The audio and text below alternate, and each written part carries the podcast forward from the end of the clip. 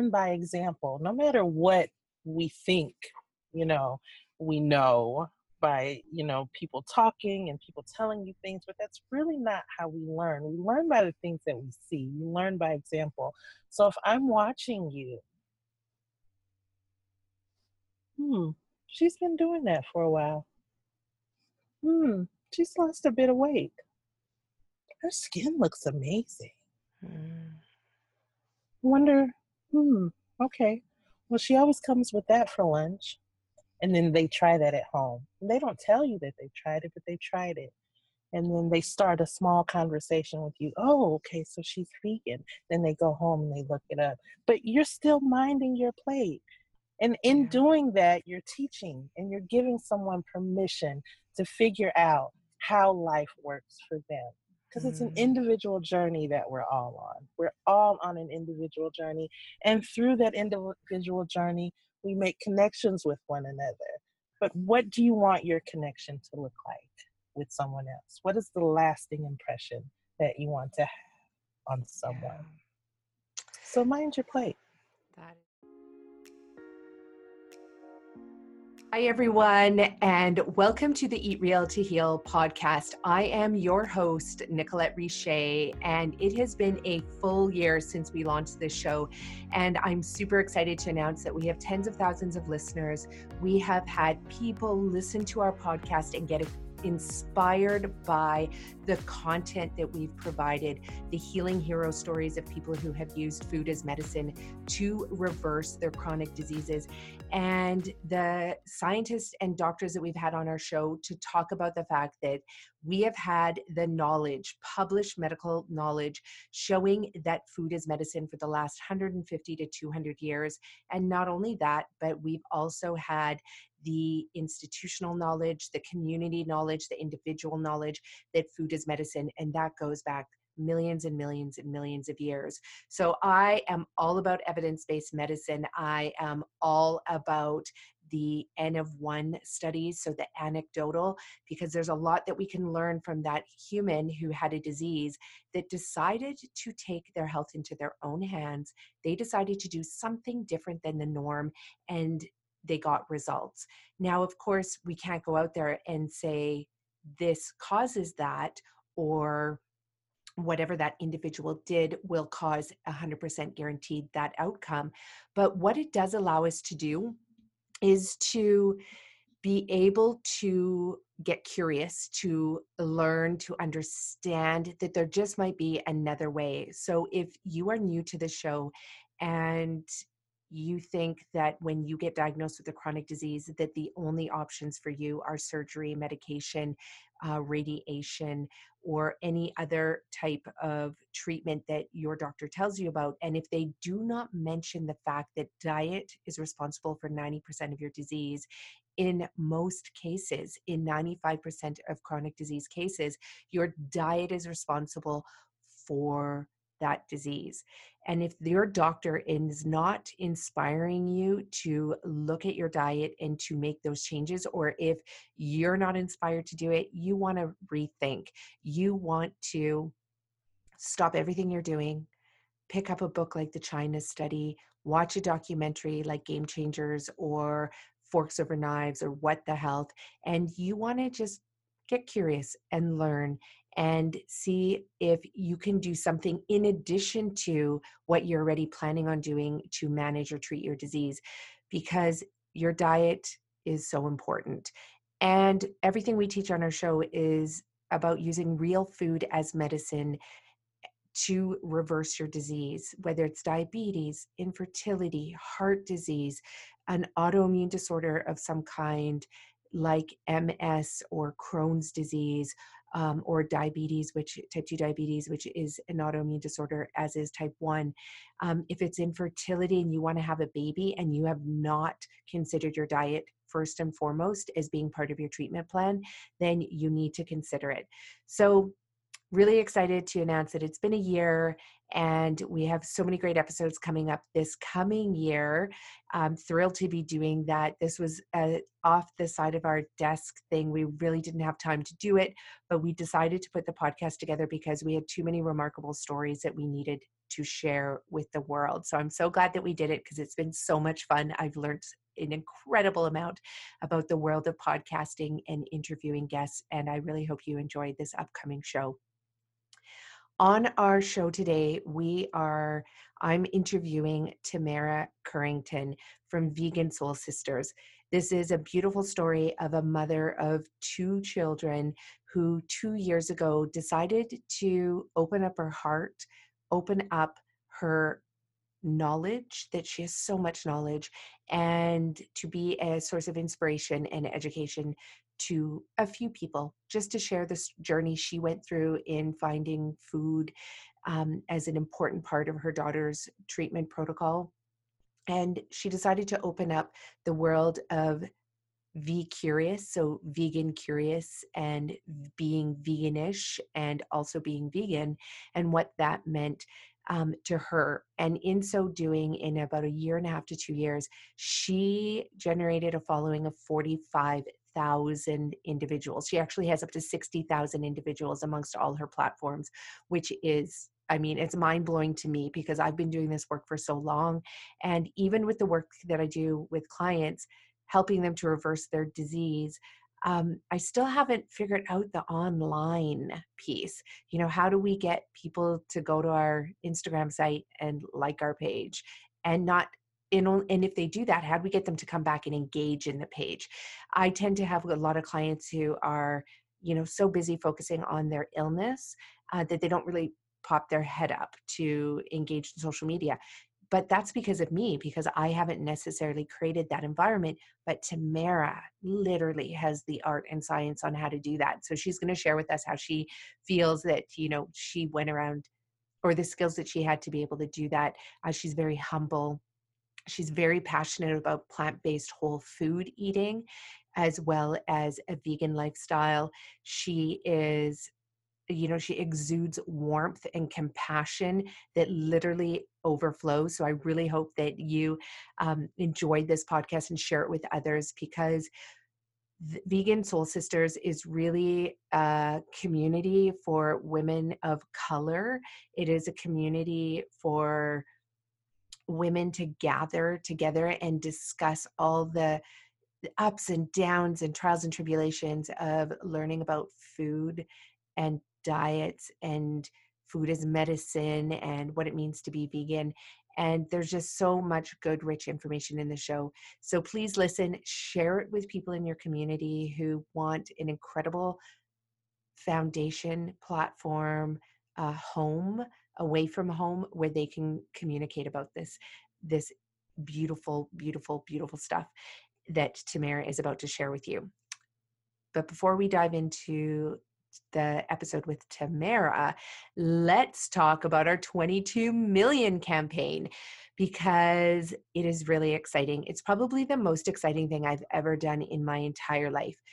I mean, I've, yes, had three children and birthed three children, and I'm raising three children, and that is very, very exciting. But, you know, it wasn't definitely hard days, tough days, but not like what this 22 million campaign really is going to be like for me because I'm going to be getting on my bike and running as well. So, running and biking 2,200 kilometers from Pemberton, British Columbia, all the way down to California my intention is to show up on Oprah's doorstep because Oprah interviewed Charlotte Gerson, and many of you know that Charlotte Gerson is my mentor. She trained me 12 years ago on the Gerson therapy, which I now teach to my clients to get these incredible results of disease reversal in multiple different chronic disease areas. And Charlotte was my mentor, and she was interviewed by Oprah as well. And in that interview, I mean, she was able to convince Oprah on how important the Gerson therapy was and the work she was doing. And the story goes that Oprah said, you know what i'm not going to eat meat anymore and she said this on you know national news and it got out and then oprah really faced these court cases now i need to look into this more uh, i've heard this directly from the gerson family and it's a remarkable story because it really shows the power of the food lobbies to come in after someone like Oprah, right? Like sure maybe it was slander for her to say that i was never going to that she's never going to eat meat again but at the same time it's you know what about free speech? What does that say about free speech? What does it say about the power of the food lobbies to come in and to try and suppress somebody's voice? So it's really important for me on so many levels to do this race because it's not just about meeting oprah but it's also um, even more important than that it's about all the stops we're going to make along the way with this 2200 kilometer bike ride and run where i'll be stopping and educating uh, all these people in hospitals and community centers and universities and high schools and elementary schools and plant-based restaurants. So we're going to have a tour set up. Um, i hope you come join us if you are on the west coast come join us on this tour whether it's to ride or run or just attend one of our workshops. If you know somebody on the west coast let them know what we're doing because we want to get the word out obviously. We're also raising money so we have an incredible campaign that we are just launching and that is at fundraiser.com and our campaign is called 22 million strong and you can go in there and donate and when you donate we will give you our um, $22 incredible course that teaches you all about reversing disease. We have five different courses that we're going to be launching um, there, and you get that as part of donating. We also have many other incredible gifts like our RAW program, which is our Richer at Work program, where we go into corporations and teach people how to use cooked food, raw food, uh, plant based whole foods as medicine to reverse disease so they can increase their, their employees can increase their their ability to function and be creative and love their work and operate at their peak potential. Now, what kind of employer wouldn't want that for their employees? But more importantly, what this means in the corporate world is that we have a community. So, in every company, there'll be multiple employees all doing this work together. And it's when you form community that you get real results. So the results that we get in our corporate programs is that we help people lose weight, reverse their diabetes and heart disease, panic attack um, symptoms, anxiety symptoms, their depression, their other autoimmune disorders, and their other chronic diseases. And that's really important for us because we need to work together and support each other in achieving these kinds of goals and results of optimal health. So go to our campaign 22M Strong for 22 million strong, which represents the fact that we are going to educate 22 million people by 2030 on how to use food as medicine to reverse chronic degenerative diseases. And we're going to be tracking all of those case studies as well. So let's jump into this podcast without further ado, let's welcome Tamara Currington from Vegan Soul Sisters. And I really, I really, really hope you enjoy this show. And if you do, please share it with others. Thanks for now and see you at the end of the show. Bye. Hi, everyone, and welcome to the Eat Real to Heal show. I am so honored to have Tamara Currington from Georgia Stone Mountain of Vegan Soul Sisters on our show. Welcome, or thank you for being here, Tamara. Thank you so much for having me. Now, Tamara, the reason why I wanted to have you on the show and I was so inspired to do this is because I've been following the work that you've been doing with Vegan Soul Sisters for a couple years now. And really, where it started from was that we had a webinar running for our Eat Real to Heal program. And what happened is that um, a number of the vegan soul sisters, the women who are in your group, um, they started responding. And that was for, you know, I'm based in Western Canada. We don't have a lot of African Americans in Western Canada, mostly in Toronto, and definitely like nothing what you see in the United States. Um, you mm-hmm. know because that's the history of you know african americans that migration from um, and involuntary migration, really, at the time from Africa to the United States, and then slowly from the United States into Canada. And then the West Coast was the last place to get developed. Um, and so, and so we don't see a lot of African Americans. So it actually really stood out to me in my news feed. Um, but the thing that stood out to me as well was the fact that a lot of the comments coming through were really they were amazing because everybody was so engaged just like they're engaged in vegan soul sisters but there was also a lot of discussion around price points as well which really hit home for me because it made me realize that you know when we're creating a course sitting in our office thinking about the community that we live in and i live in a community that is predominantly caucasian like it is very um it, you know it, it, you don't see a ton of diversity here. And so then it it stopped me actually it made me realize i'm like who are we forgetting about right? Who are you know not just from a cultural perspective but a language perspective as well. Like what languages are we you know we teach in english but you know there's chinese populations and then you know there's spanish populations in the united states and our work's not reaching them. So that made our whole entire organization rethink the way we move forward from price point to language to absolutely everything. And then i jumped into your group and I couldn't believe it. There were 45 thousand members in your group and i figured you had been around forever like slowly growing this group but you actually only launched in 2018 correct? This is true. Um i'm still shocked every day that i go into the group um it and it continues to grow at least a thousand new members a week that is amazing. And that is, mm-hmm. I mean, you could be teaching business courses on this if you were able to pinpoint the way you did it. So do you know how your group grew so fast? Like like maybe let's pinpoint this here. um to be quite honest, I don't. Um I I I I started the group and I did a considerable amount of research to see how groups grow. Um, I joined a bunch of groups to see like what time span it took them to get to their membership level, um, and and I just in as a part of being in other groups, I learned what I didn't like. And mm. so when I came back to my group, I made sure to implement certain things or to not allow certain things. Uh, and uh, I wish that I could take a lot of credit for it, but I honestly can't. I I think that really this is one of those times where it was just timing. Um, and, and I don't want to say solely timing, but it's also the fact that uh, I am very hands on in the group and I have been since day one. And so I try to cultivate the type of energy that makes people want to stay uh, a sense of sisterhood, family, uh, where you can come and kind of, you know, take your your unmentionables off and remove your hair and get comfortable and kick up your feet and not fear judgment.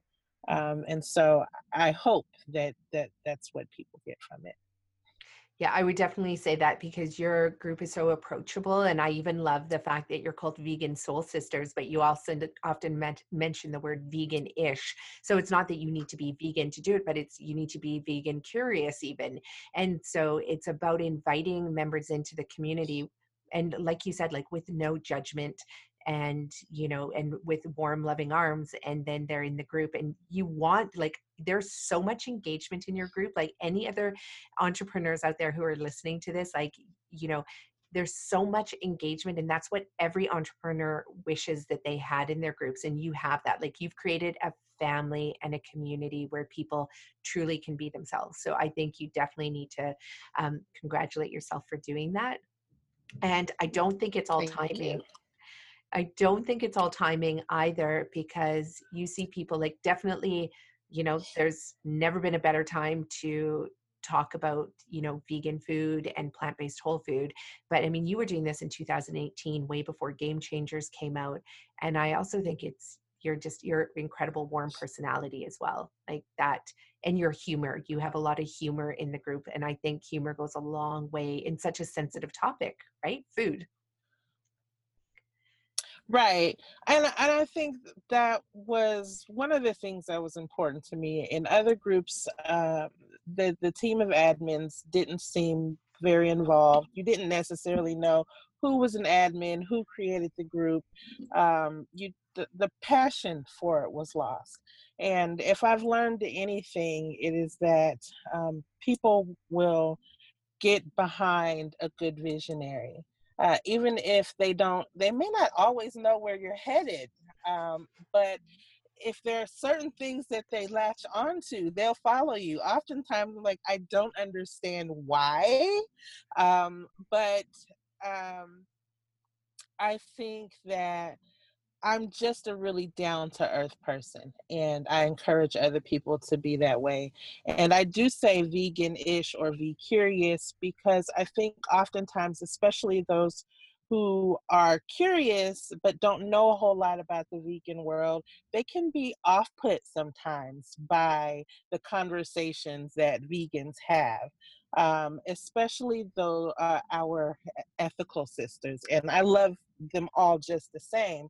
But when you're passionate about something, you're mm-hmm. passionate about it. And sometimes that gets misconstrued or misunderstood. And so um, it was important for me to create a space where we could all coexist under the same space, mm. understanding that whether or not your goal is health solely or because you are super concerned about the planet and the animals, at some point, even if you start from the health perspective, you find your way to the ethical perspective exactly. because it all just starts to make sense to you. So, if we can create an environment where you can come in and still gnaw on a chicken bone while you're figuring it out, at some point you'll figure it out yeah. um, and you'll figure out how it works for you.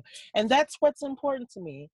You having the opportunity to come in where you are without judgment and figure out what works for you mm-hmm. and have mm-hmm. the support that you need along that journey. So that's really I'm successful at that yeah that's i mean you hit the nail on the head with that and that is amazing and um, you reminded me of a podcast i just listened to i just had forgotten about it but it was just last night and it with sarah silverman and you know the mm-hmm. the comedian actress and mm-hmm. and political activist and she has a new podcast out where that's exactly what she actually brings people with very opposing views together onto her mm-hmm. podcast and she says once you meet and start chatting, she tries to look for that one common element. And once you find that common element, all of a sudden you become friends.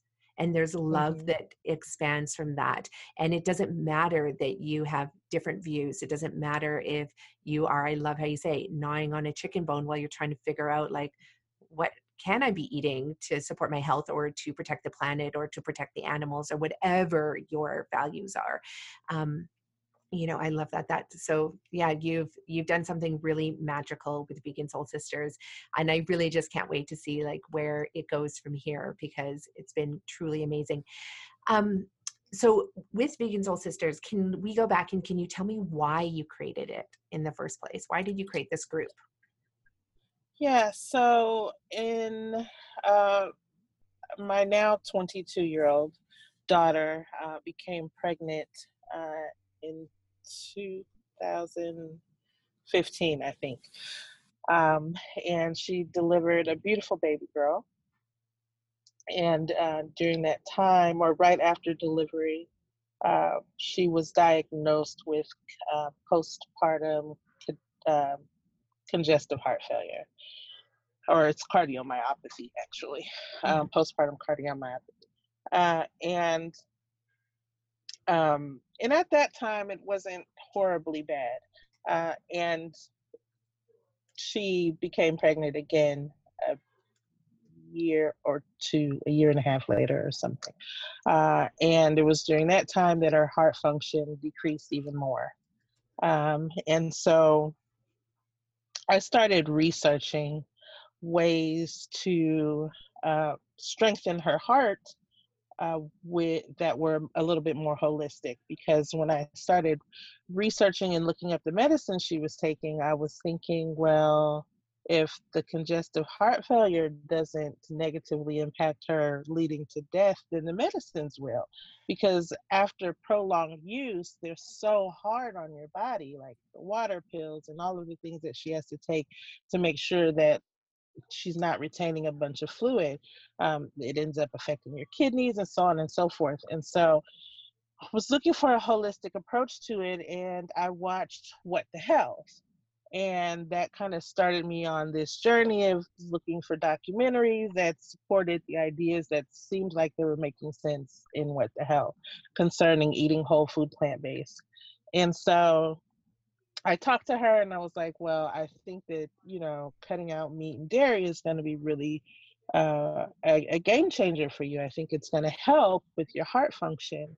And so uh, I said, well, I'll start and then you can watch me and that'll give me some time to you know kind of figure out how it works and then you can join me so i started and uh, she joined me and about a month after that i was like i joined a bunch of vegan groups and i was thinking that there were changes that i was experiencing as a woman like my cycle was changing and um, i was having a lot more gas and like those new transition symptoms um, that everyone experiences. And I wanted to talk about them, but not in shared space with men.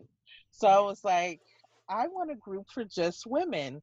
And then furthermore, I'd like a group for just women of color because the conversation was even different inside of other groups. Yeah. And so for whatever reason, I didn't think, well, let me just look for what I want because I know it's out there. I was like, I'm just going to create it. So I did.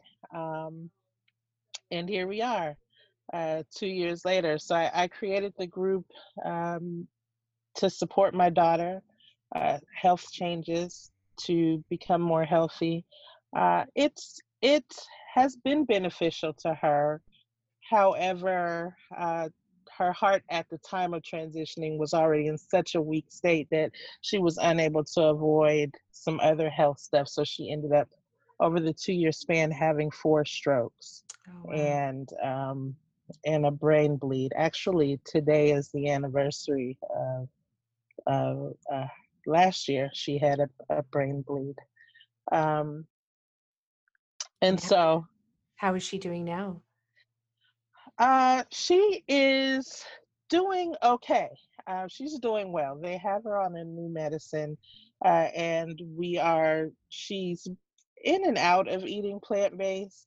Uh, you know, it's she knows that it's right for her, but she's young, and so I know that there's a lot of things that run through her head. Having congestive heart failure, having the strokes, just being 22 years old, having the sense of wanting to just be a normal 22 year old, you know. And so I'm sure there's this back and forth that goes on in her head. But she's on a new medicine, which um, is actually has her feeling and looking a lot better. Um, and so my my hope for her, her, she and I discussed it, is that if we could at least get her heart function within the 50% range, then she can um, begin to transition back into eating whole food plant based. It just wasn't enough because her heart function was entirely too low. She was at 10%. And right. so this was one of those one of those situations where um, you know medicine was absolutely oh, a, yeah. a need in order to to get her from one stage to the next. So, but she's good. She does have some brain damage on both sides of her brain because the first two were on the left side, the second two were on the right side. But what she has in her favor is youth. Mm-hmm. Um, so it's been interesting to to learn and understand the brain through her experience. Uh, it's quite resilient, um, especially when you have youth to back it. So she's doing well. Oh, that's good to hear. That is really good to hear. And that's an amazing story. And even as you describe it, I mean, you, you know, it's easy, I think, for our listeners to hear the the compassion that you have and the patience that you have and that openness to, you know, figuring out what's right for your daughter and knowing that, you know, she is 22 because it's hard being a mom, right? Like, I mean, I have three girls and you know they hear me talk about food a lot and the power of food to heal the body and but they also hear me talk about medicine a lot like there's a time and a place and you need to be open right. to it where some people are quite fanatical where they're like absolutely no drugs you know where it has to be 100% this way or 100% that way and that's hard when you're parenting as well right because you have these other beings that have their yes. own opinions at 22 right right yeah. right and i want to give her the space to be 22 you know so we we talk a lot um, about you know, her thought process and making decisions that support her being here you know it's it's one thing to be 22 and make callous decisions that may not impact you in the moment but when you have um, health issues such as hers you, you, can't there's only so much you know and so um, just encouraging her to be careful about riding the line and it's scary as as mom yeah. you know sitting there and and it's interesting, but she's well. Oh, good. She's it's well. good. Yeah, it's a journey for us, right? Watching their journey is the journey for us, so that we have to take in. But now you're not only a mama to this daughter, but you're like a mama to 45, 48, I think it's like up to 48,000 or something. You know, um, vegan soul sisters as well because they're in that site and they're asking lots of questions and they are you know so you're you're doing a lot right now like and you are also planning an event right called collard greens and cord bread a soulful wellness experience. I love the name of that. So tell us about this event and why you wanted to put that together. So um, what i wanted to do was create an event much uh, really the simplest way i can put it is i wanted to take the energy from the group and bring it into reality. So I want um, an event that um, teaches people um, nutritional health, um, gives them options, um, that allows them to come and get the answers that they need, ask the questions that they have, and um, in a fun space that is non judgmental and um, is not necessarily catered to just veganism. Um, and I say that simply because I don't want to ostracize anyone. I don't want anyone to feel like they cannot be a part of it because they're not vegan um, or because they don't know anything about eating whole food, plant based. So uh, it's really just um, taking that energy from the group and, and bringing it out into the real world was my idea and reaching out to people who don't necessarily have this information readily available to them um, in communities um, where this information just doesn't quite make it to mm-hmm. and um, and and have it presented by people in a language that is easy for our community to understand because there is a difference uh, and i think that that's um, it's well worth pointing out that there's a difference the language is different um, and even oftentimes the the motivation behind uh, the curiosity is different. Mm-hmm. and so uh, those are the people that that i, I want to reach out to.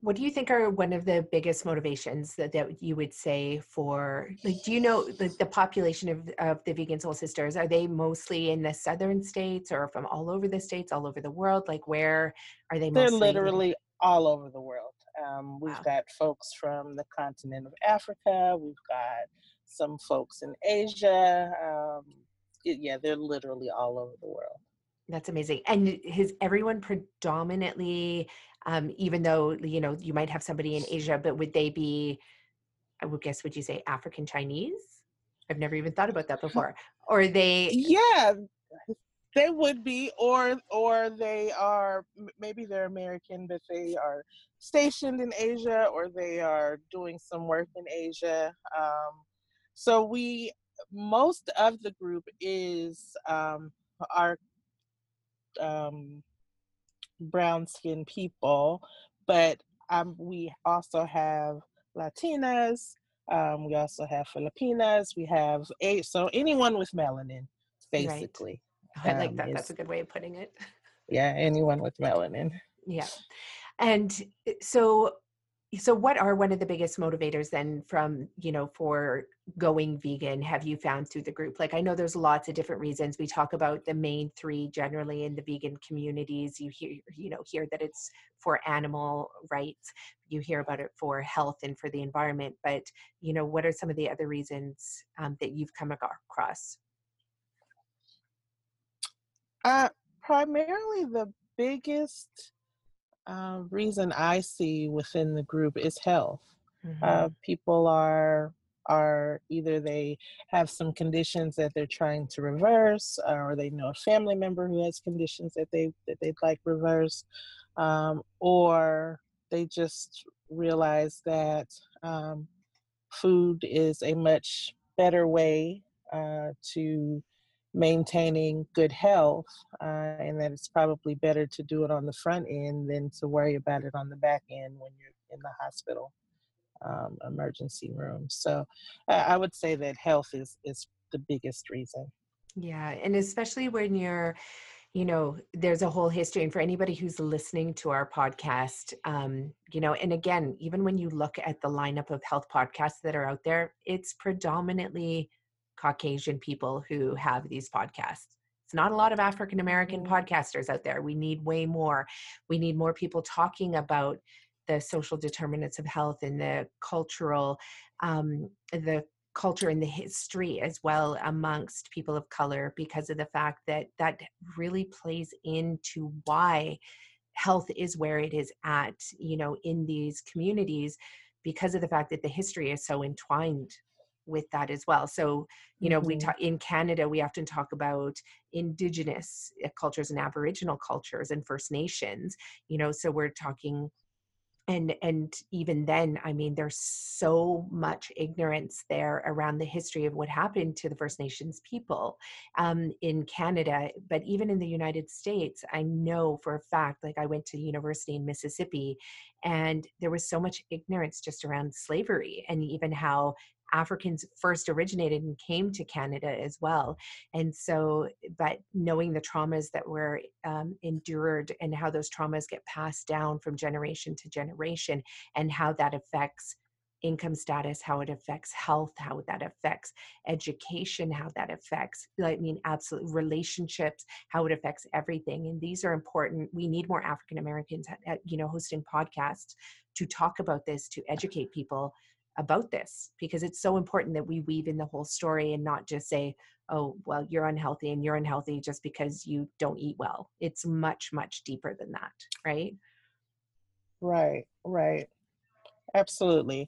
Um, and i think that there's so much that we don't even understand about our own history as it concerns food mm-hmm. um, and it's so much has been lost uh, and I think you know, one of the things that we've learned is that you know we eat so unhealthy because of our ancestors and soul food and they ate unhealthy and but that really isn't the truth. Um, they didn't eat the way that we eat today.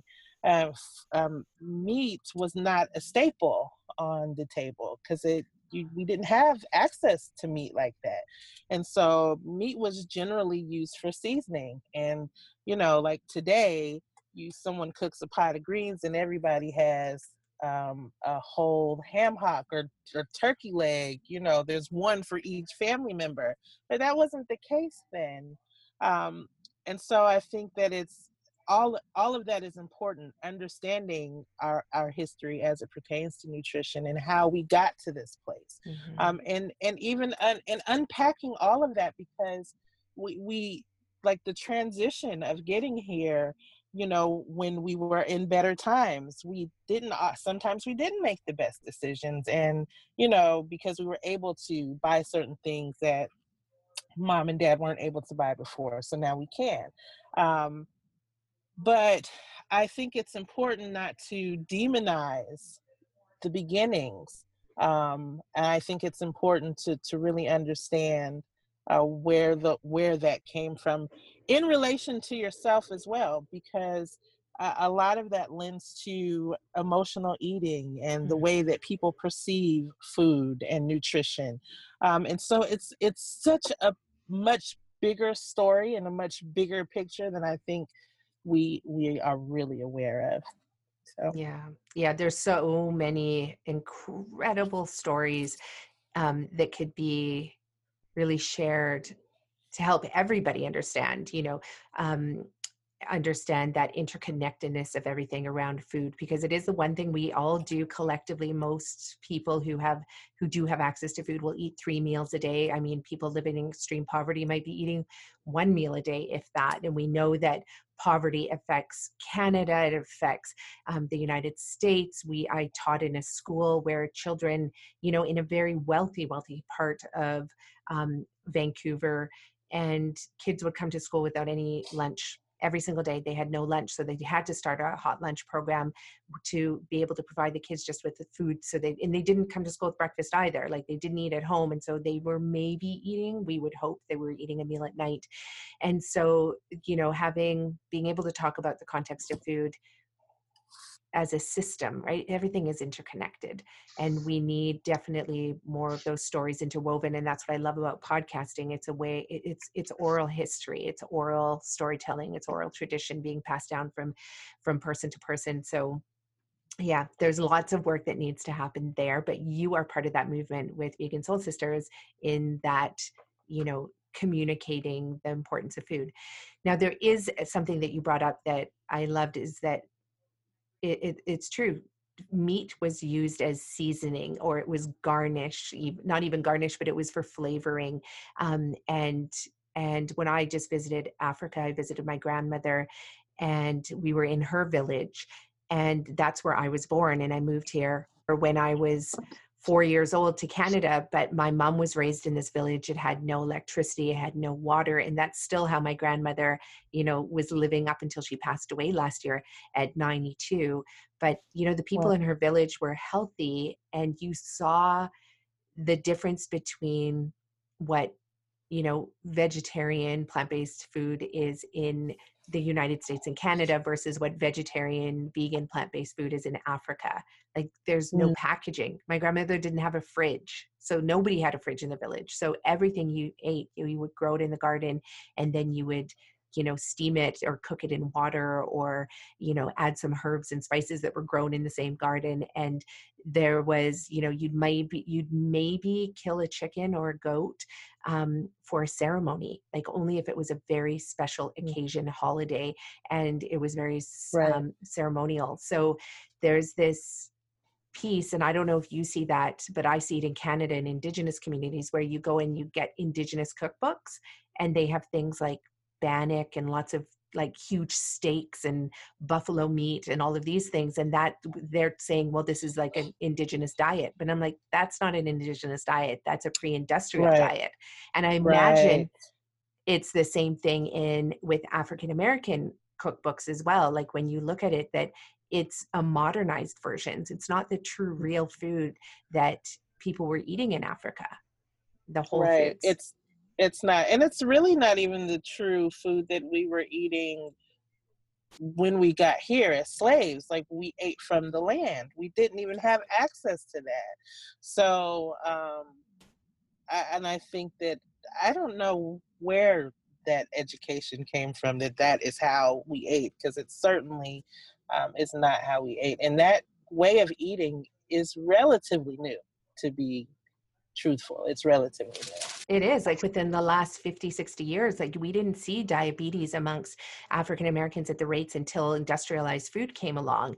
And now you see comedians yep. like, and I don't know how you feel about this, but this drives me crazy when I see comedians, you know, laughing about, you know, fried chicken being, you know, African American cultural food. And I'm like, eh, it's not really, you it's know, like fried chicken is eaten by just as many caucasians as it is eaten by you know african americans. So but it i mean this is what's being portrayed in the media and this needs like we need to put a stop to this and comedians need to put a stop to this and you know just the way we talk about it because we're not going to be able to change the dialogue and then change our actions around food until we change the story of like what really was true real food that we ate right which like you said is food from the land because we didn't have right. access to this garbage food that's being presented to us now.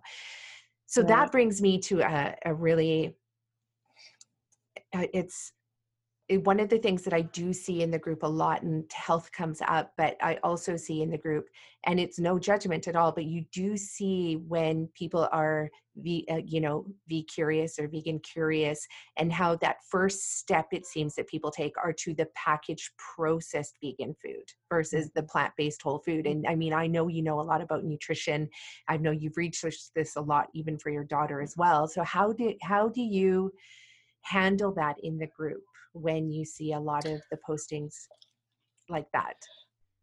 So, what I do, um, or what I try to do, is encourage people to um, to stay where they are. So, if your transition is you're coming in, because the thing is that eating is it's social it's it's tied to so many other things um, even the flavor of something generally is tied to a memory or tied to some type of social event. So when people are transitioning what they're looking for is that thing that reminds them of a thing. Mm. and so you when you it's not because once you get away from that because generally they always do uh, once you get away from that, then you realize, well, th- there's nothing special about hamburger. There's nothing special about chicken because those meats unseasoned are just flesh cooked unseasoned, yeah. right?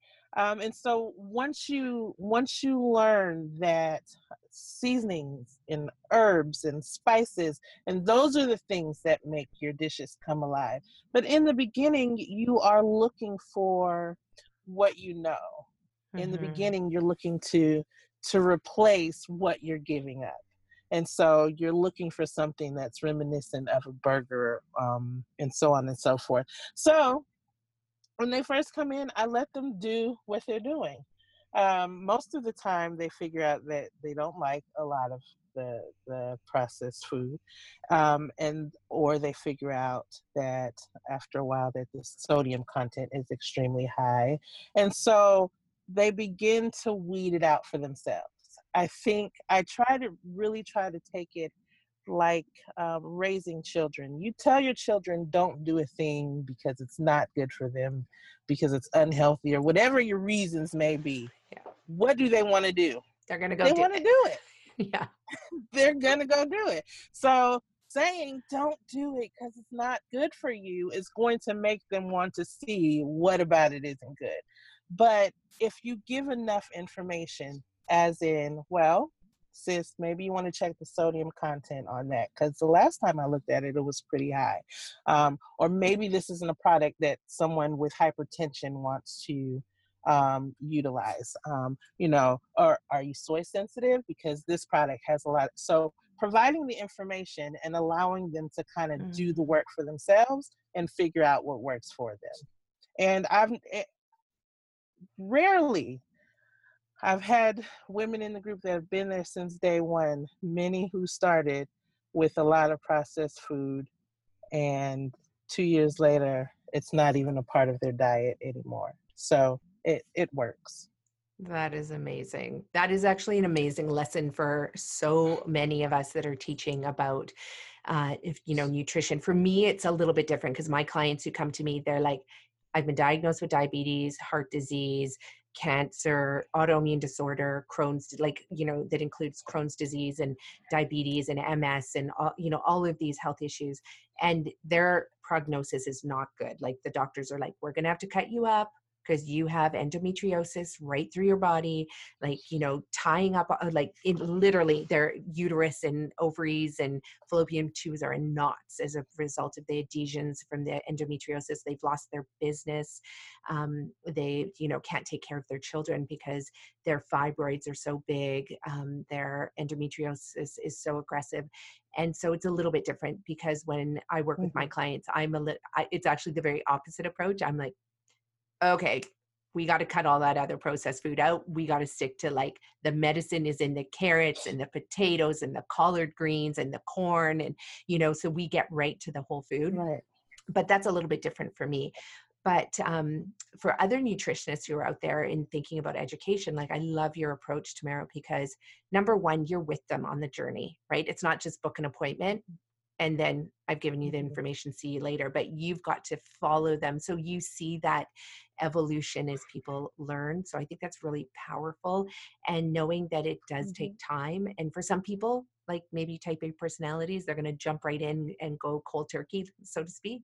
But other people mm-hmm. do need to, um, you know, understand all those things that that they're transitioning away from and transitioning into and yeah so that's a very important experience um, lesson that um, yeah it, one of the first things I, I do tell them is to I to identify their why. Hmm. Um, if you have a strong why, then when times get tough and you go back to it, that's what keeps you grounded. And oftentimes, um, you know, as you stated, when your clients come see you, if that's a person's why, they tend to not go the junk food route because they realize that that hasn't helped up to this point you know?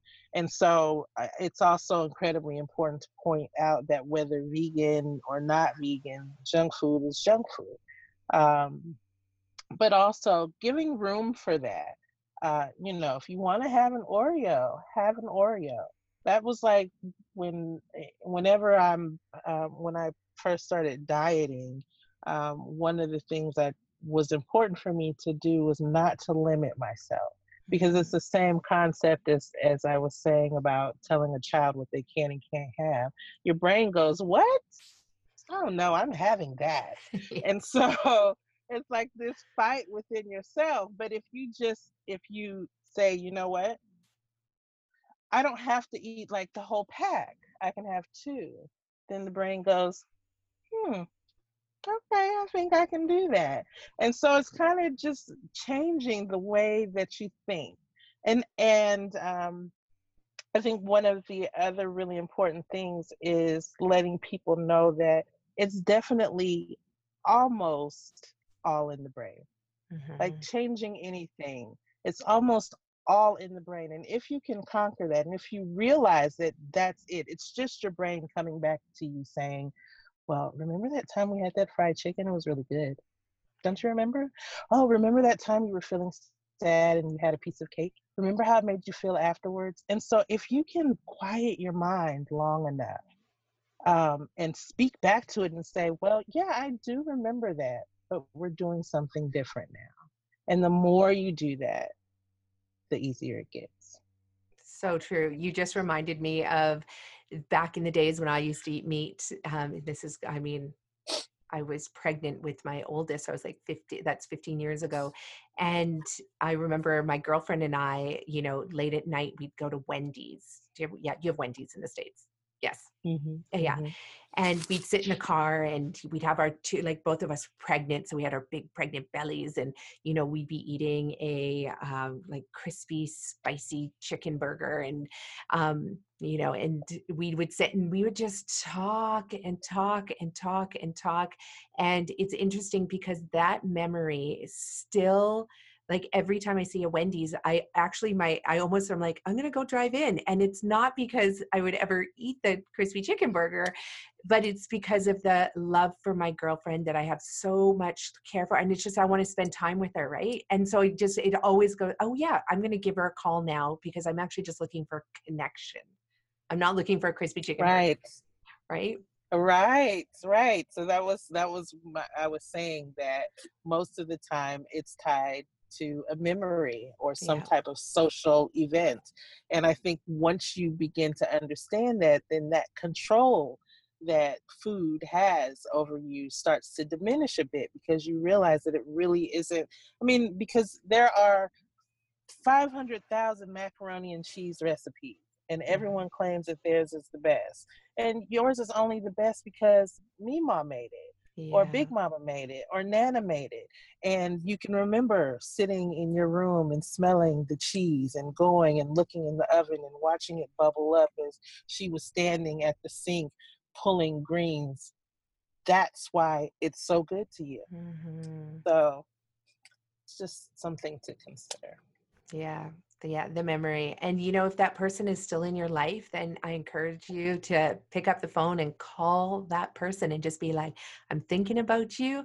I'd love some time with you. And, you know, yes. and and one of the things that we do, we have a campaign called PS I Love You. And um, and I'm and I'm sure that you see this all the time, right, Tamara? Is that when somebody gets diagnosed with an illness, everybody starts like telling them, well, you got to change your diet. You got to go vegan. You got to cut out the dairy, cut out the meat. You got to eat more meat. You got to eat more dairy. You got to, you know, like yeah. people just want to tell you what to do. And so we said, no, wait, let's right. put a stop to that. And what if when somebody was diagnosed, you just wrote them a love letter and just tell them what you loved about them and why you want them to live? Why you want them to thrive, why you want them to be healthy. And instead of telling them to eat a certain way, if you feel so strongly that diet is the reason for their illness, then why don't you just go grocery shopping, show up at their house, and cook them a healthy meal and eat it with them? yes. them? Right? Yes. Yes. and what you said about your you know like your your mama in the kitchen right like making that macaroni and cheese. I mean that's exactly my mom used to make macaroni and cheese it was the literally the best macaroni and cheese in the world by the way just just like every other mom's recipe. but um but you know as moms we can be in the kitchen also creating those exact same memories but with healthier ingredients right?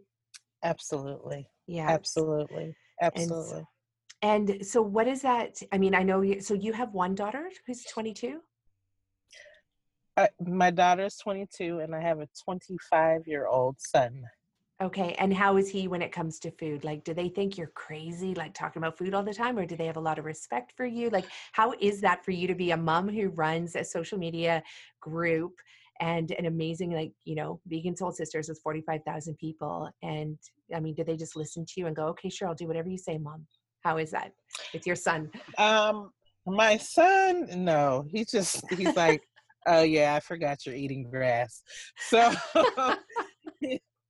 he's supportive and like he you know he's supportive and he's excited about everything that happens with the group but he's not at all interested in being a vegan or eating vegan or any of those things so i have to um, on his birthday his 25th birthday i felt so honored because he came and spent the night uh, before his birthday with me and I said, Well, I'm cooking you a vegan meal. And he was like, Oh man. So but he was a good sport about it. I did um, some um, faux fish using eggplants and um, and a kale salad. And he was he was good about it. I, I filmed him and um, it was funny. But uh, he's supportive, just doesn't care to be involved. Right. But at least he's gonna eat your meal. And I love that that you just you stick like stick to your values right you're like okay i guess i could cook him in you know a meat dish or you know a cheese dish but instead you're like no i'll cook you like meet you halfway we can have like a fish-ish dinner with the eggplant mm-hmm. instead so that's i mean and that a lot of moms ask me that and i'm sure they ask you that as well well okay if i'm going to eat this way what do i feed my kids yeah i do get asked that a lot and and so the thing that I that I tell people is, well, so why why are you transitioning? Like, why is it important for you to eat whole food plant based? Oh, for your health. Okay, so you're 40 and you're making this change for your health, and you're eating kale, but then you're gonna take your two year old to McDonald's. Well, I mean, let's think about that. So, um, kids they really will do what we do. Uh, and I come from I come from the generation where you did what you were told to do because you were told to do it. And so yeah, I raised too. my kids that way. So you ate what I put on your plate because that's what I put on your plate. Um, and so I guess that was my idea, even in cooking him his birthday dinner. It's like, this is what I'm cooking, and you're eating it. Um, but um, I think that uh, you know people are like, well, they're not gonna like it, you know. But you have to give them time. like they will uh, and don't overcomplicate things like fruits and vegetables are fun mm-hmm. and if you allow them to join you in the kitchen and you make a fun time of it then it's going to be a little bit easier for them um, and you know do things that are fun uh, according to their ages smaller um, kids like toddlers like to dip things so get fruits, um, apples that they can dip in caramel sauce um, that maybe you can make at home, or peanut butter, almond butter, um, or some type of dark chocolate fudge. And then with your um, your vegetables, you can do hummus. So it's just, um, I think in general, when transitioning, we have a tendency to overcomplicate things. Mm-hmm. And because we do that, it doesn't seem simplistic for our children and then when you when you start looking at recipes and you know it's always a hundred seasonings and one of them is fairy dust and you're like what am i gonna do? So i know when i first transitioned i went and bought like a hundred dollars worth of seasonings that i used once yeah. and i was like what am i gonna do with all of these seasonings? I don't even want to eat that dish again because it wasn't good. And so I I think you know it's if we stop overcomplicating it, like you're literally just removing meat from your from the plate. That's it. Like it's yeah. not spaghetti with no meat. Boom. You know, but yeah. we don't think that way. It's like, what am I going to do? What am I going to eat? I don't want to just eat sides all the time. Well, again, going back to retraining the brain, you only think they're sides because you were told they're sides. Mm-hmm. Who said they're sides? They're not. They, it's not. They weren't intended to be side. Your vegetable is supposed to be the largest portion on your plate. So how is that a side? Yeah. Retrain the brain. Great. I love that. And you, and that's something that I do because a lot of people will say, like, I can't go eat out anymore because, you know, what we teach for being able to reverse disease like diabetes and heart disease and, you know, and, and these autoimmune disorders, it does require getting off the processed refined oils and it does require not having sodium added to the food so that makes it challenging to go out and eat because most chefs in the world do not cook with without refined oil refined salt and refined sugar right like that is what gives right. the food the flavor in their opinion as opposed to like what you said is that fruits and vegetables are fun and you don't even need all the seasonings you can, can, keep it super simple and have it be delicious but chefs just are not trained that way right they're told to like make it extra salty extra sweet and and lots of oils right. and so but that is exactly what i do in restaurants when i go out is i don't even look at the the menu i just go straight to the sides and i'll just be like mm. give me like that you know brussels sprouts the side of carrots the side of potatoes the side of that and that's what makes my meal. It ends up being way cheaper than ordering a dish right? And the yeah. dish is going to be mostly whatever it is you know and you end up getting your whole plate of vegetables and you don't have to even eat just a plate of pasta. In fact you get all right. the yeah so it's just a trick that i use which has really helped and the kids love it too because the food is super tasty. Um, yeah so that's um, that's a really really good i think important tip for people is to make your sides your main dish and to train the brain um, i love that i love that so in uh, so many good lessons are coming from you by the way i just keep thinking you need to write a book like this all needs to go into a book um, but uh, you can get Tamara by signing up for Vegan Soul Sisters as well. That's how you get access to her. So, one of the things that we chatted about in our last conversation, because you and I are going to, we're creating a course um, for the Vegan Soul Sisters and one that really addresses mental health. And you said that that was a pattern that you saw. So, let's talk more about that.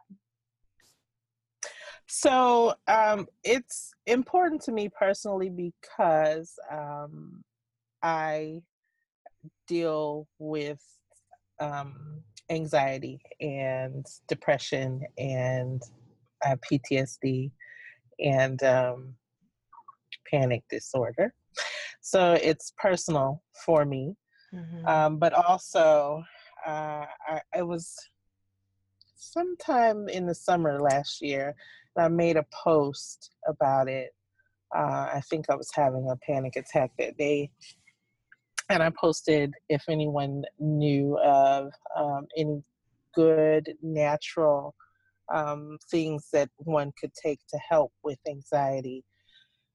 And 24 hours later, there were close to a thousand comments wow. of people saying, following, oh my God, I really need this. Um, I, I suffer from this. My life is completely different because of this. This is controlling my life. Um, and so, I mean, there were equally as many people saying, you know, this is what I use to help with anxiety, um, so on and so forth. But the post was just so huge mm-hmm. with people who are battling on a day to day basis with um, some type of mental health disorder. Um, and so it's really important to me because I, I think oftentimes we suffer in silence because mm-hmm. we don't really have a choice. You know, we're mothers, wives, sisters, daughters. Uh, we work, we have responsibilities, and who really has time to like have a full on breakdown? Uh, mm-hmm. Uh, you really don't. And unfortunately, that makes things even worse because you don't have the opportunity to decompress or to just kind of fall apart and it's this this idea that you always have to be strong you always have to hold it together and i know for me that um, hasn't worked in the least and the, the more time you spend doing that um, and I know for me personally it has affected me physically so from just kind of pushing things down and pushing things down and and that part wasn't necessarily on purpose on my on my part um, my daughter has two small children you know being going in and out of the hospital and me just kind of having to show up mm-hmm. um, and so but as a result of that uh, the mental strain uh, it is affecting me physically mm-hmm. and so um, identifying ways that people can address their mental health uh, through nutrition is super, super important to me. One, because I don't want to live the rest of my life this way. And because I know what it feels like, I don't want anyone else to live the rest of their life that mm-hmm. way either. And I and I don't want to believe that that has to be the case that one has to live um, in constant um, anxiety and panic for the rest of their lives. It's absolutely no way to live. Um, and so this course is re- I'm really excited about it. Um, I'm excited. That's amazing. Yeah. And I love that you talked about the word strong, right? Like, because we as mothers, we're in the word decompression too, because we as mothers, we are on the go. Like, feminism amazing but they just forgot one piece is that we still need somebody at home with the kids like when the kids get sick usually mom stays home so, you know so we're working we're taking care of the children. We know that when the kids are sick they often do want mom um, we you know we're the ones who um, and i've seen this tend to dive into the research a little bit deeper, you know, for our children when things are going on as well. So we stay up late at night. Like a lot of purchasing mm-hmm. decisions are made at two, three in the morning because mm-hmm. we are, you know, worried and anxious and doing research and we want to solve the problems and do that. And, you know, sometimes I'll look over and see my husband sleeping peacefully and be like, how come he's not up worrying about, you know, the whatever the situation is and I am. Right but that's just what we as women take on on top of the working on top of the child rearing on all of that. And not to say that dads don't play a role but i mean there's a reason why there's a deadbeat dad policy in the united states that i mean i think it's uh, interesting that they just called it the deadbeat dad policy. I think it might it might just be in california but i mean it's because it's a true reason like it's a real yeah. real reason and i'm seeing it in you know amongst you know my friends who are going through divorces and their dads are deadbeat dads. Like they are not showing up for their kids throughout the divorce. They're not there to you know help. They're not there to financially support. They're not there to do anything. So like now it's like you know the moms are working two jobs and taking care of the children full time and while the dads are taken off. Now i know any man who's listening to this who is an amazing man an amazing father you know i'm not saying men are bad that's not what i'm saying but when you look at right. the statistics the statistics say a lot you know right. and we need to you know within whatever movement call it the feminist movement the women's rights movement the whatever movement we need to have systems in place to support women to decompress right because we absolutely. do take on a lot right absolutely and to not have to feel like we have to be strong but that's the thing with the course that you know what i'll be teaching is it's about being strong but a different kind of strong it's when you mm-hmm. fuel your body with healing foods and nutrient dense foods that really only go to serve the body while that ultimately serves the brain. And when you are serving your complete system, your brain and your body collectively this way, you actually build a resilience that means that you're still going to have all the same stressors, right? Your kids are going to get sick, you're going to lose your job, you're going to lose your apartment, you're going to lose all of this, but you actually will have the resiliency that it doesn't send us into a panic attack. It doesn't send us to bed and want to pull a blanket over our head. Um, the depression, it's, you know, you might have suffered from years of depression and um, instead it's like, you know, the traumas still keep coming because our world is full of traumas, they're full of stressors, right.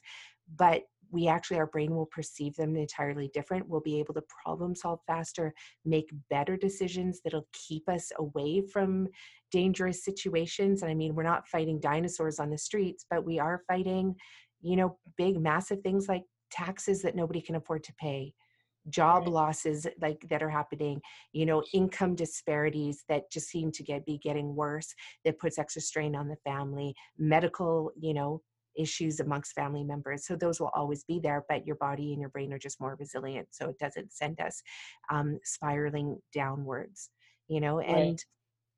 what I love about your group is that it gives people that safe place to really say like hey I've, i'm hitting rock bottom like it's so important for people to have that and rock bottom is not a bad place to be like a lot of people think that it's a terrible place but it's not because it's often a place where you can get two feet firmly on the ground and then you can jump from there you can fly from there and so right. this course is talking about that too and so having your group that is so supportive um, and has so much amazing information and then having this course and then we can merge the two um, we could help a lot of people and you know that's work that i've been doing with my clients so to be able to bring that through into your amazing beautiful community like i feel just so blessed that um, we're partnering to do this which is going to be yeah pretty amazing.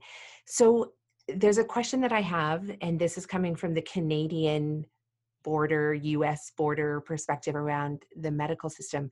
Um, so we see the news we get very different news than you do in the states and anytime i fly into the states and you know and i turn on the channel we see a lot of ads for prescription medications we don't mm-hmm. see that in canada i think it's it's actually mm-hmm. illegal to show that whereas nice. yes whereas in the united states it's like nonstop it's either burger fast food joint ads or it's medicine ads and i think they're the same people creating the same right. ads right right and so how is that for your community members? Like have you found that it's hard for your community members to get like medical attention? And if they do like what's the quality of it? Like i just i want that to be highlighted you know from an on the ground perspective as opposed to sometimes what you see in a documentary which might be a little bit one sided towards the the uh, you know the producer's viewpoint Right. I think traditionally, um, and even with my own experience and that of my daughters, I think that um, I think that access to medical care is difficult in general. Mm-hmm. Um, it's it's hard to get insurance. It's hard, you know, and so so many are uninsured, and as a result, either go without um, care altogether or are only go when it's an emergency type of situation. um, and even then, oftentimes, people don't want to because then you walk away with a $25,000 bill for being in the ER for an hour. Um, and in addition to that, um, particularly for people of color, we're not heard. Um, when my daughter, after she'd given birth to um, my oldest granddaughter, um, I talked to the doctors because she was very um, swollen. And I was like, why is she so swollen? And why is her heart beating so fast? And they were like, oh, well, um, she's, she just had a baby. It's, it's part of postpartum. And I'm like, well, granted, it was a long time ago that I had a baby. This doesn't seem as normal as you're saying it is. It doesn't feel very normal. Um, I mean, she was at least two times her size. She had so much fluid on her. And they actually released her from the hospital in that condition. Did they just they think she was her.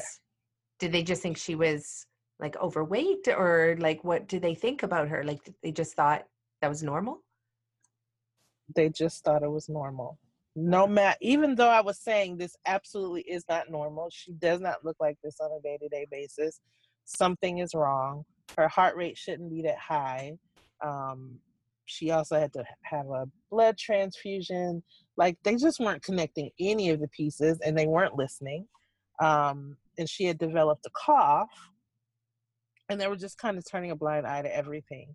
And so they sent us home and it was the first 24 hours, all I could hear was her coughing all night long and she had gotten up and went and laid um, or, or, sat up on the couch because that was the only way she could breathe uh, because she had so much fluid in her lungs she was drowning when she was laying down oh and so i ended up taking her back to the er to a different hospital and that's when she was diagnosed with the postpartum cardiomyopathy and had i not have thought okay let me take her like she would not have survived. She wouldn't yeah. because that she had that much fluid on her. So I, I so i think it's a combination of those things. It's not having access to good health care not having insurance and and if all of those things happen to be in place or whether they are or not we're just not listened to. For some reason, they think that our pain tolerance is higher, or that I've had to tell.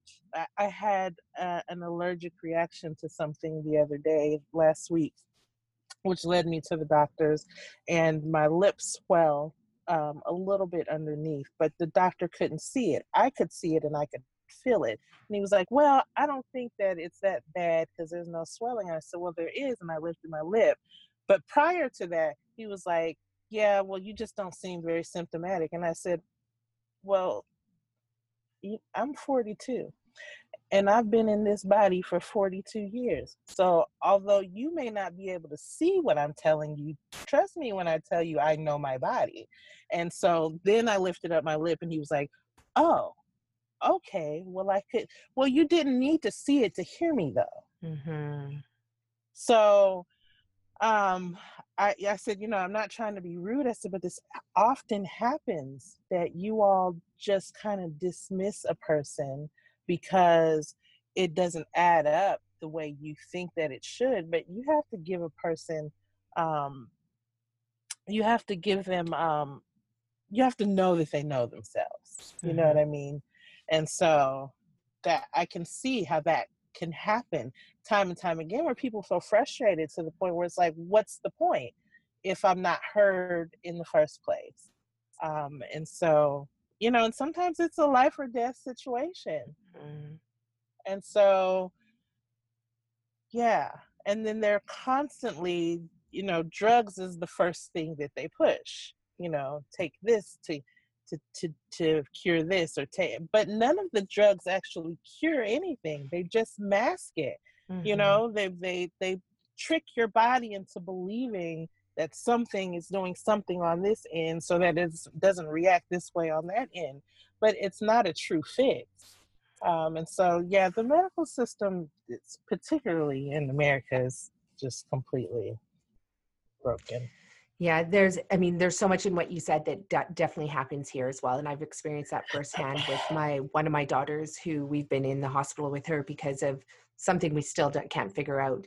Um, but it's, and and it's not from lack of trying but i mean we've had multiple doctors who've called to say hey i'm so sorry i didn't listen to you the first time when you said this was what was wrong with her so we have that the only thing that i see is a little bit different is that we don't get sent home with the $25000 bill mm. and that's the part that is you know that just scares me on so many levels because what do you do in that situation like what does one do when they have a $25000 bill like that's a lot of money even for people who make good money.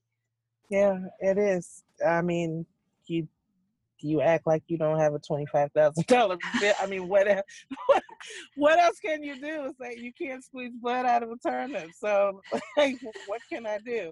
I had to come to the hospital. You charged me a thousand dollars for an aspirin. I mean, you know, yeah. what what what can you do?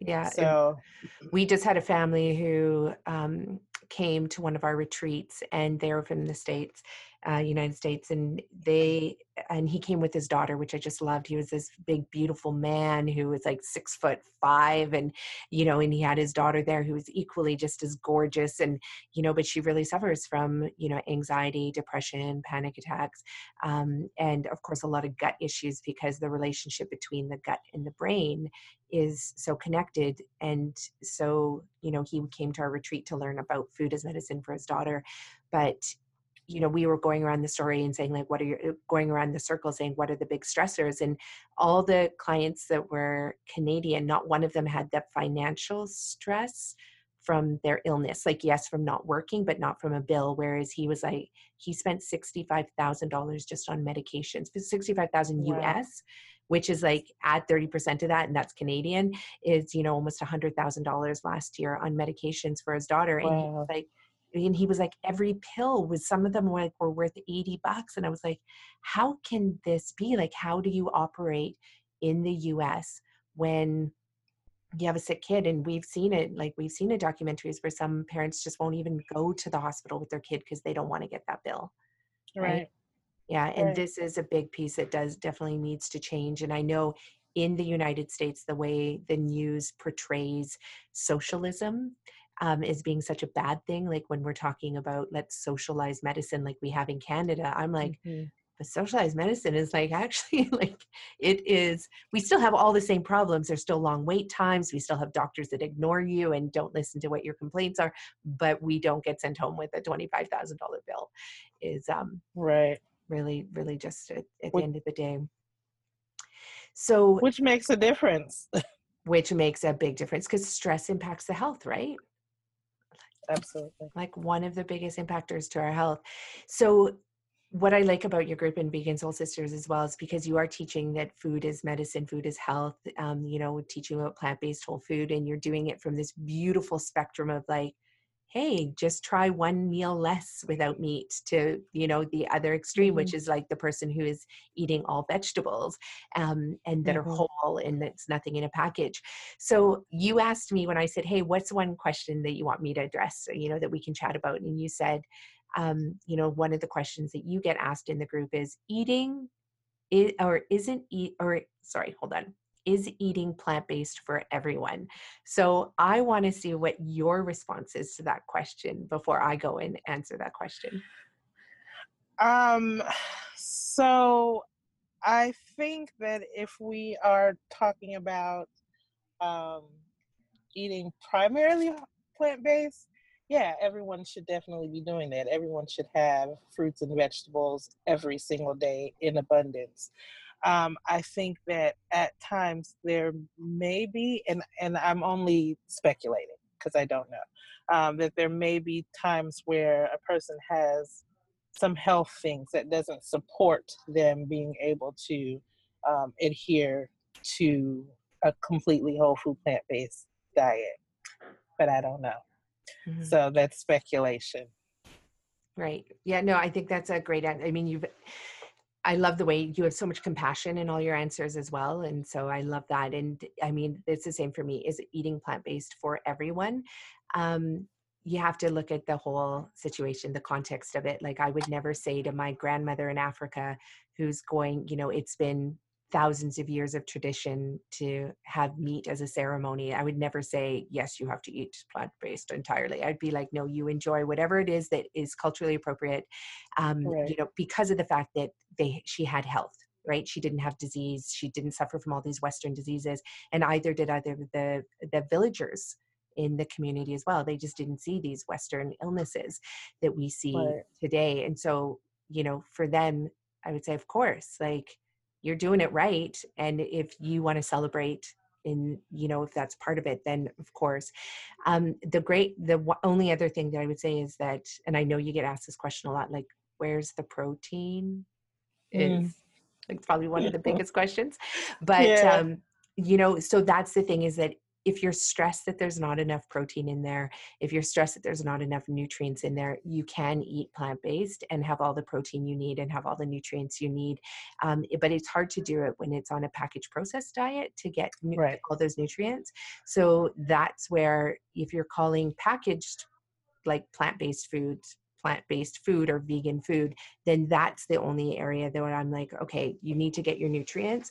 And sometimes like a fortified packaged product is going to have to be what it is if you're not going to get the nutrients directly from the source like from the potato and the carrot and the collard greens and all of that. So it's a complicated question to answer because of the fact that you have to look at the financial situation. Eating plant-based is very cheap. You can literally just eat the potato. Mm-hmm breakfast, right. lunch, and dinner potatoes and collard right. greens, and you know, right.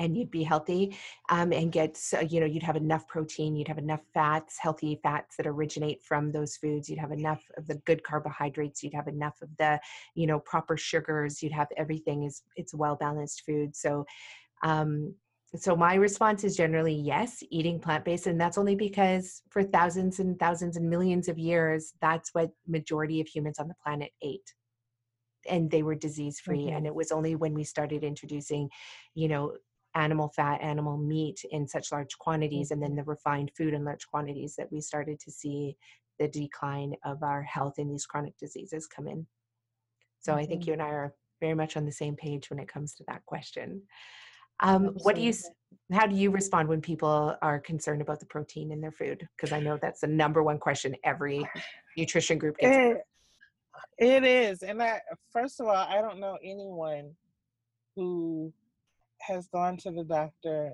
and their protein was low.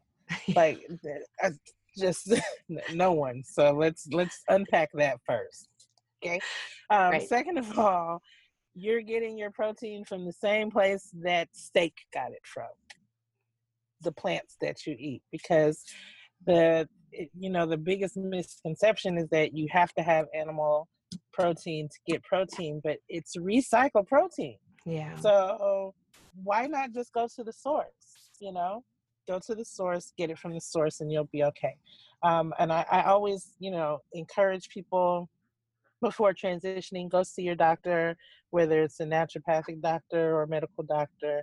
Get your labs done, make sure you know where you are, and do that every six months so that you are aware of what is going on with your body. That mm-hmm. way, you can make the adjustments. Then you'll see, okay, my iron is low, or this is low.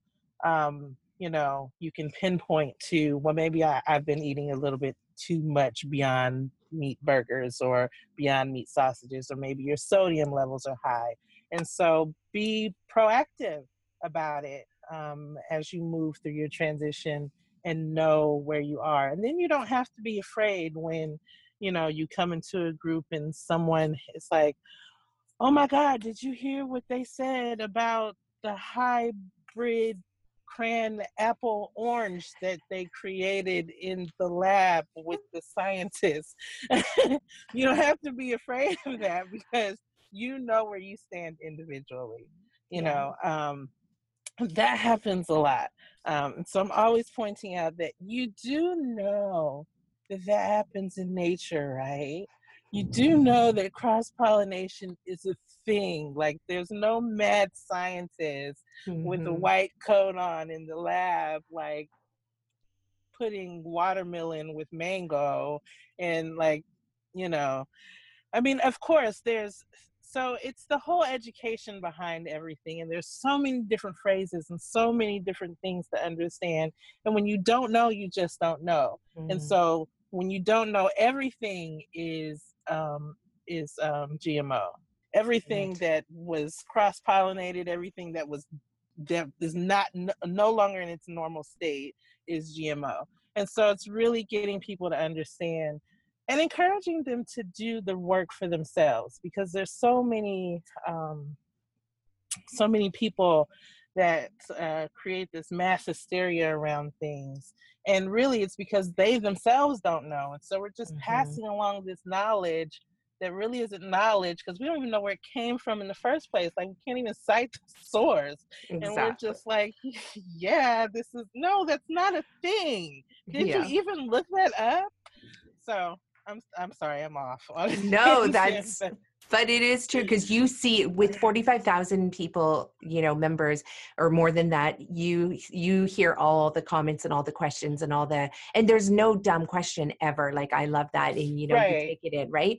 And so but you do see and you see the questions that come up over and over and over again where and I love how you started this off. You're like I have never met anyone who's protein deficient. And I mean, really, truly, the only cases is if they're so sick and they've like have cancer and they're end stage, and that's right. a different scenario, you know, or if they're literally a malnutrition child in a country that has zero access to food like that's right. where like they're just literally eating dirt maybe.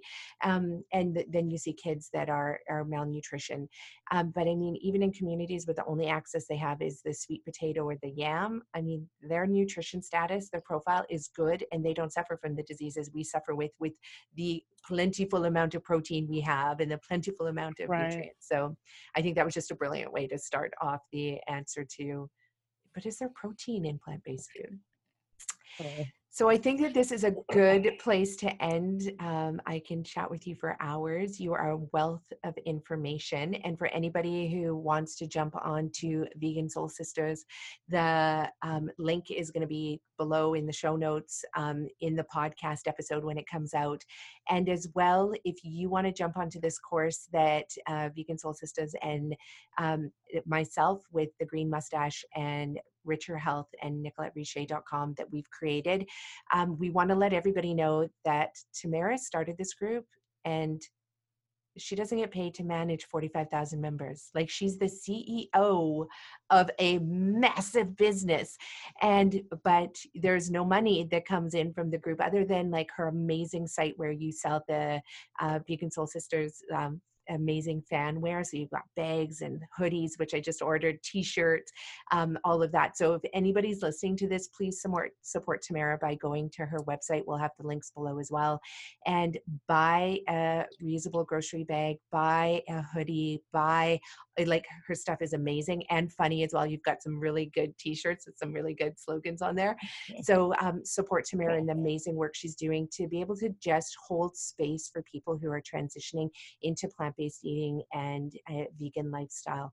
So um, support her that way. And then anybody who wants to sign up for our course, it's going to be a course on mental health and all the steps that you need to take to be able to reverse depression, anxiety, panic attack disorders um, and how to work with your doctor to help them understand what that's going to look like as you're transitioning your diet that's going to be able to reverse that um, in the course we're going to have um, you know recipes that you're going to have access to you're going to have access to a meal plan so you understand what it looks like it's super simple um, and so it's a kind of thing that you're going to cook this food for yourself you're going to cook it for your family for your kids so you can help them reverse their health as well and um, it's going to be a super fun course and it's going to be live so we're going to be doing this live and then we're going to support you afterwards with lots of resources and we are going to be sharing the profits from this course, so all the course sales we're dividing in half in uh, supporting Vegan Soul Sisters and Tamara's amazing work so she can get paid for the good work that you are doing. So sign up for that course. Thank Link you. is going to be below or above or wherever it shows up on your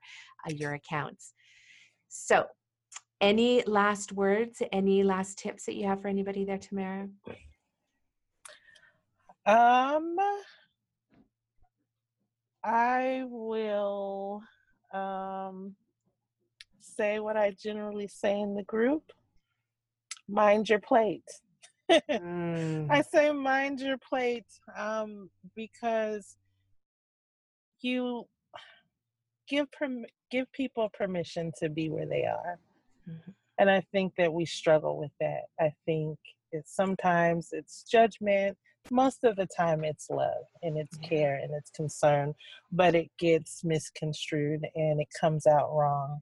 Um, and so, but particularly for those that are judging, uh, you have less time to judge if you're focusing on what's right in front of you. Mm. Um, and not only that, uh, we learn by example, no matter what we think, you know, we know by, you know, people talking and people telling you things, but that's really not how we learn. We learn by the things that we see, we learn by example. So if I'm watching you, hmm, she's been doing that for a while. Hmm, she's lost a bit of weight. Her skin looks amazing. Mm. Wonder, hmm, okay. Well, she always comes with that for lunch. And then they try that at home. And they don't tell you that they tried it, but they tried it. And then they start a small conversation with you. Oh, okay, so she's vegan. Then they go home and they look it up. But you're still minding your plate. And in yeah. doing that, you're teaching and you're giving someone permission to figure out how life works for them. Because it's an mm. individual journey that we're all on. We're all on an individual journey. And through that individual journey, we make connections with one another. But what do you want your connection to look like with someone else? What is the lasting impression that you want to have on someone? Yeah. So mind your plate. That is beautiful. That is the most eloquently said wrap up we've ever had on this show. And I mean that from the bottom of my heart. Thank you. I know that for all the listeners out there, um, I know that moved you as much as it moved me as well. And that is an important lesson for all of us. Mind your plate and just be the example. And that's how we change the world. Yep. Beautiful. Thank you, Tamara, for being on this show. Can't wait to launch the course with you. Um, for all the listeners out there, please sign up for and get your tickets to Collard Greens and Cornbread, a soulful wellness experience. That's an event that Tamara is putting on in Georgia. So get physical, like build that community, get in person with everybody so that you can form your communities face to face as well as online. So thanks, Tamara. We're going to chat with Thank you and have you on the show again soon. Thank you. Bye, everyone. Bye bye. So, how did you enjoy that show? Is she not just one of the most inspiring and incredible women? She is grounded, she is real, she is human, she is nurturing, she's like the mama bear and the angel all rolled up in one human physical form. Um, I knew immediately when I joined Vegan Soul Sisters, I literally fell in love with the group. And I truly did find it to be a place where you could just be. There was no judgment, there was no oppression, repression, suppression, uh, depression of anybody's ideas and thoughts around food. And it was just such a liberating place to be where it didn't matter what stage you were, in your journey of discovering food as medicine or even just discovering that there is a lifestyle called vegan um, even if like you said you're just gnawing on your chicken bone and uh, and you are getting curious and doing some research on what it means to give up the dairy give up the meat give up the animal products. So this is a place for you to join 100% let's grow her community and last and not, not least, sign up for the course that we are going to be doing on the Vegan Soul Sisters site because this is going to be a live event that you can join. And we're going to be giving half of all the revenue to Vegan Soul Sisters because this woman has been working relentlessly. She has been um, on this mission for the last two years with the Vegan Soul Sisters. And you know she doesn't make money from it so how many people do you meet in the world that do full-time work and don't get paid not very many and that's why she's also such a source of inspiration so let's all work together to create an income for Tamara Currington and her family. And let's do it to say thank you and to show gratitude for the incredible human being that she is and what she has brought to the African American community and to the community of all women of color everywhere in the world that she has attracted. So, share this podcast. Let's grow her community. Let's raise some money for her. And let's hop on that 22 million ride campaign, our 22 million strong campaign, so that we can support the education that food is medicine and medicine is food. So, as Tamara said, mind your plate, go out there and enjoy your day, and we'll see you for the next Eat Real to Heal podcast. Bye for now.